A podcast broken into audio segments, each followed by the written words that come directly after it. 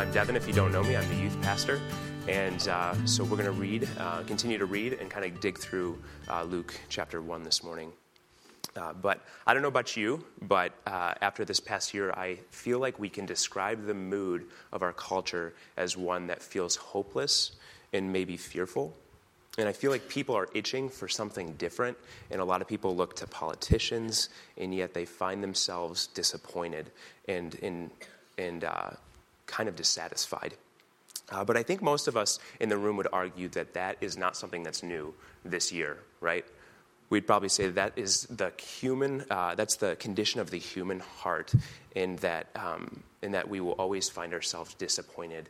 And a nation without God is a nation without hope, and often masked in insecurity and frustration with what the world has to offer. We find ourselves in that way with fear and anxiety. And so what we find in this passage this morning is a simple teenage girl who finds herself in the same situation, surrounded by people without hope, and her herself feeling fearful and anxious and even in a way doubtful. And yet this girl was brought the greatest hope and the answer to every man's greatest disappointments. And even to you this morning, wherever you find yourself, whatever fears you have, whatever disappointments you find yourself, whatever frustrations you have, I believe with all my heart and all my being that this passage right here speaks to your disappointments, to your fears, and to your longings. And so I just want you to have that concept as we dig into the Word this morning, and to think about this story from a fresh perspective. And I know that we talk about this every single year, right? We come to this same passage and we talk about the virgin birth, and in a lot of ways it can become a mundane and continuous passage that we hear over and over again because we talk about it all the time. But my prayer for you this morning, and my prayer for myself, is that God would rejuvenate our hearts with the truth in this passage, because there's nothing mundane about this passage. In fact, without this single story, none of the gospel could be true. Without the truth of God becoming man, I would argue, is the greatest miracle there ever was. And we spend so much time talking about Jesus' life and his ministry, his death, his resurrection, that we sometimes forget to look and to remember and to joyfully reflect on the fact that God took the form of man and humbled himself below us and became a baby so that he could face every fear, every anxiety that you would ever face. And he would do it perfectly. And yet he would die in your place, only doing that because he's the God-man, fulfilling every need that you ever wanted. So let's pray for that truth for our hearts this morning. God, we thank you so much for the fact that you care about each person in this room, and that you care about our pastor, Tom. And we pray that you would just protect him, and that you would keep him safe as the doctors are working and as he is resting, that you would bring him back to heal fully and full recovery, God. And but I pray for each person in this room who come from all different walks of life and all different backgrounds, and yet we gather together to worship you, our the same God, and that you see that each need and each disappointment in our hearts, and you care about them, God. And I pray that you would just allow us to open our hearts and bring those and lay them before you as we read your word. And God, I pray for anyone in this room that knows the Christmas story and believes it, but feels just apathetic about it, that you would change their heart, God, and that we would see just such a relevant truth within side of it. And if there's people in this room who have grown up hearing the truths about your son, that but they don't believe it, that you would cause their hearts to believe, God, because there's nothing greater than this gospel story. But we pray that you would just speak through your word, and we need you this morning, especially this morning, with such little prep, that you would just speak through me, and that you would use your word to change us. In Jesus' name we pray. Amen. So in this passage that Tom chose for us to read this morning, we read from the Gospel of Luke. And so we don't actually, Luke is the person that we know the least about as the disciple of Jesus, as a gospel writer. But we do know that Luke was a doctor, and in that he's very detailed. And Luke is the most detailed gospel writer that we have. And as Paul talked about last week, he starts from before Jesus' account, and he talks about the birth of John. And it spans all the way. He even writes Acts and goes all the way to where the gospel is spread throughout the nation, throughout the Roman Empire. And so it's the fullest and most complete account of any gospel message that we have. Yet throughout the entire Gospel of Luke, he never mentions himself a single time, which is kind of frustrating because we want to know more about this guy. But he is the most humble of all of the gospel writers, especially compared to the Gospel of John, who refers to himself constantly as the one that Jesus loves the most. But it's just interesting that he's humble. It's great to be able to come to a passage in that way, knowing that the writer, his theme throughout the whole thing is that Jesus is magnified. So, but very purposely, Luke begins to tell the story of Jesus with two accounts of unlikely pregnancies. And there's so much depth to those two things. So let's quickly review what we talked about last week and begin where we left off there. So we find at the beginning of the book of Luke, the angel Gabriel coming to Zechariah and telling him in his old age that him and Elizabeth would have a son. And how did Zechariah respond to that? Doubt, right? He doubted it. And the angel was kind of frustrated with that, and he punished him, right? And so he doubted those truths, and then even Elizabeth, when she became pregnant, she hid herself for 5 months, and kind of just wondered what was happening, but yet was still joyful as she began to process how God, what God had done for her in the midst of her disappointment. And so before we dive into this second pregnancy story, I just want to point out four things that come from this first story. When the angel came, there was fear and doubt immediately, and there was punishment for that. Point two, Elizabeth was barren, and they were both too old to bring about a child. Yet what was impossible to man was possible for God. Point three, to be a barren woman who did not bear a child was the greatest disappointment for not only that woman, but for the family in that culture. And so, in a way, it symbolized the greatest disappointments in that culture. Point number four, after years of suffering and disappointment, God brought hope to the story of Elizabeth and Zechariah. So from these truths, Luke continues his message and parallels and kind of foils the next birth story of holding greater significance. And in the parallel, he finds, he kind of portrays that God gives hope through insignificant and in the mundane to the doubter and the one who fears and those who face their greatest disappointments in life. And so with those in mind, let's jump into the second account and look back at verse 26. So if you will kind of follow along with me, we'll go through verse by verse. Chapter 1, verse 26, found on page 855.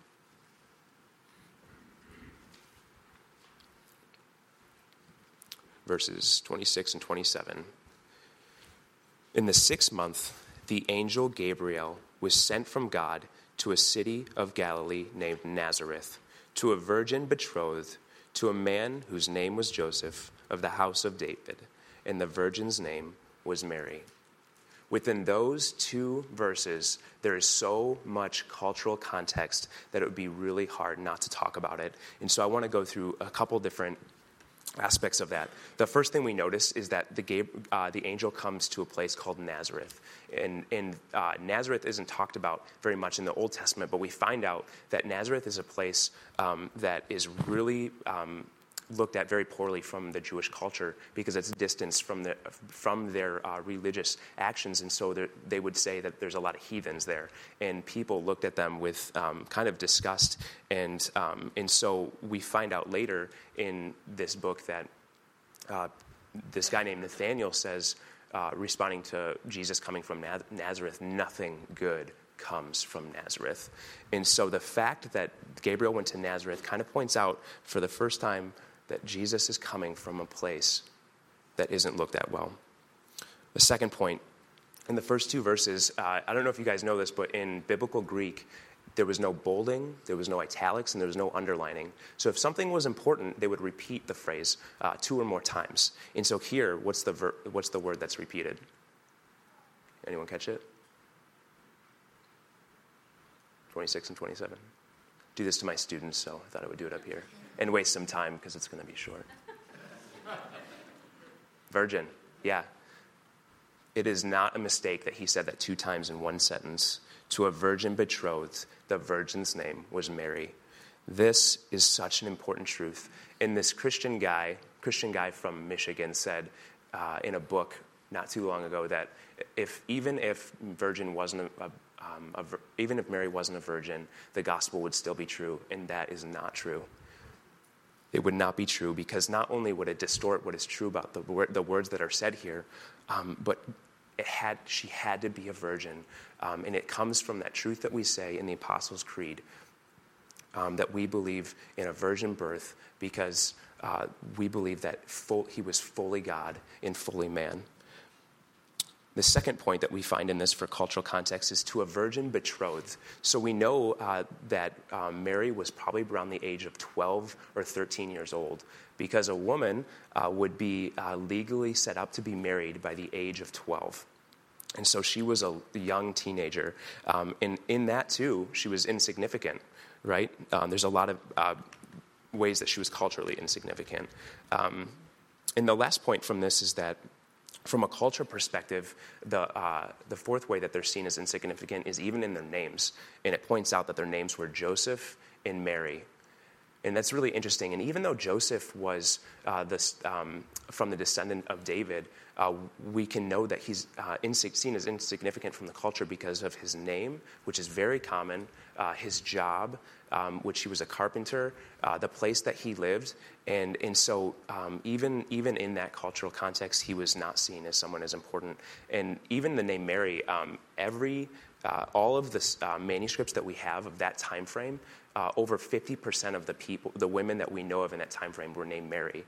And so their names were, it just points out in those 2 verses that they were of the most little significance to the culture around them. And yet God chose to bring his child through them. God's hope comes through those who are insignificant. And to say the least, that God comes from the most unlikely of places. And I don't know about you, but I oftentimes feel really insignificant. Yet to God, we are not insignificant. Point 2, God comes to the fearful. Let's continue in verse 28 here. And he came to her and said, "Greetings, O favored one, the Lord is with you." But she was greatly troubled at that saying and tried to discern what sort of greeting this might be. And the angel said to her, "Do not be afraid, Mary, for you have found favor with God." As Paul mentioned last week, every time an angel appears to a man, the man is struck with fear. And angels in the Bible are not described as how you might see them today, as some chubby baby with wings that has a harp and sits on a cloud, or maybe a bow and arrow. They're indescribable and breathtaking. And the person who sees them goes, "Oh, please don't die," because it's really scary. But what's really interesting about this account is that Mary's fear is not because of how the angel appeared, but because of what the angel said. She was not afraid of how the angel seemed, but what he said. And she would say, "Why am I favored?" That's her fear. Why am I, the 13-year-old girl from Nazareth, the one that God is choosing to use? So we can use, for example, Mary Kay. If a secret agent came in and came up to Mary Kay and grabbed her by the arm and said, "You are going to be used. The president needs you for a secret mission, and it can only be you." And Mary Kay's reaction would be fear, right? Because why would the president need me, right? It's not a fear of the person coming. It's a fear of why me. And I think there's a humility inside of that. And so the angel said to Mary, just as he said to Zechariah, "Mary, do not be afraid." And I don't know about you, but I think it makes sense that Mary wasn't only seen insignificant from the world, but she's seen herself as insignificant here too. But yet God still chose to use her. God's hope comes to the doubter. So let's continue in verse 31. "And behold, you will conceive in your womb and bear a son, and you shall call him Jesus. He will be great, and he will be called the Son of the Most High. And the Lord God will give to him the throne of his father David, and he will reign over the house of Jacob forever, and his kingdom there will be no end. And Mary said to the angel, "How will this be, since I am a virgin?" Just like Zechariah, Mary seems to be faced with some sort of doubt toward the angel of what he's saying to her. But Mary's response seems to be, "Excuse me, God, but don't you know that virgins don't have babies?" But wasn't that exactly why Zechariah got punished? Yet Zechariah got punished and Mary got an explanation. So there has to be a difference in the way that these two people doubted. And it's kind of an assumption here that it doesn't say that she doubted differently, but the response was different. And doubt is a really important part of how God comes into play. And I talk about this all the time with our students. I usually say that doubting is really good for the Christian, but we have to doubt well. If a Christian blindly believes and walks around too busy to think about the questions or just kind of wanting to ignore them, the right skeptic is going to come along and ask the right question, and your faith is going to be shattered. And so as a believer, we should come to doubt with a different perspective. I don't know if you guys have heard of Tim Keller, but he's one of my favorite speakers, and he wrote a book called The Reason for God: Belief in the Age of Skepticism. It is a really influential book. You should check it out if you haven't read it. I think it's in our library downstairs in the book nook. I'll give a shout out for Brenna Story. But he says that a person who doubts poorly comes at questions with pride and laziness. But a person who comes to their doubts of God well is one who comes to God with humility, vulnerability, and wonder. This, in my opinion, is Mary's heart. A doubtful wonder, and most likely a fear of God that is healthy. And so my first year as a pastor at this church, I spoke on Christmas Eve. I don't know if you remember that. It was probably about 4 years ago. And for a good reason, I have not been asked to speak at Christmas Eve again. Because I said this phrase way too many times. It was an accident, but I was trying to make a point that I made too clearly. But what Mary is being told here is something that is not easy to comprehend, nor is it sweet like the nativity scene portrays it to be. Mary has just been told that she will have a baby before she's married. And this has several implications. First, she would probably lose her husband betrothed. Second, according to the legal system, she should be killed. It's punishable by death. And if she wasn't put to death, then her family would shun her for the rest of her life and she'd be put out on the street. And fourth, for the rest of Mary's life, she would be referred to as a whore. And just as the Pharisees mocked Jesus and said, "You don't even know who your real dad was," they were referring to Mary not knowing where the baby came from. And so whoever doubted the Messiah, that's what they called Mary. And so yet Mary, in her doubts and in the face of this kind of fear and disappointment, she responds in the next several passages rejoicing and praising God. Why? Because of the gospel that is brought through the virgin birth, because even at the birth of Jesus, the promise of restoration begins. Let's continue in verse 35. And the angel answered her, "The Holy Spirit will come upon you, and the power of the Most High will overshadow you. Therefore, the child to be born will be called Holy, the Son of God. And behold, your relative Elizabeth, in her old age, has conceived a son. And this is the sixth month with her who is called barren, for nothing will be impossible with God."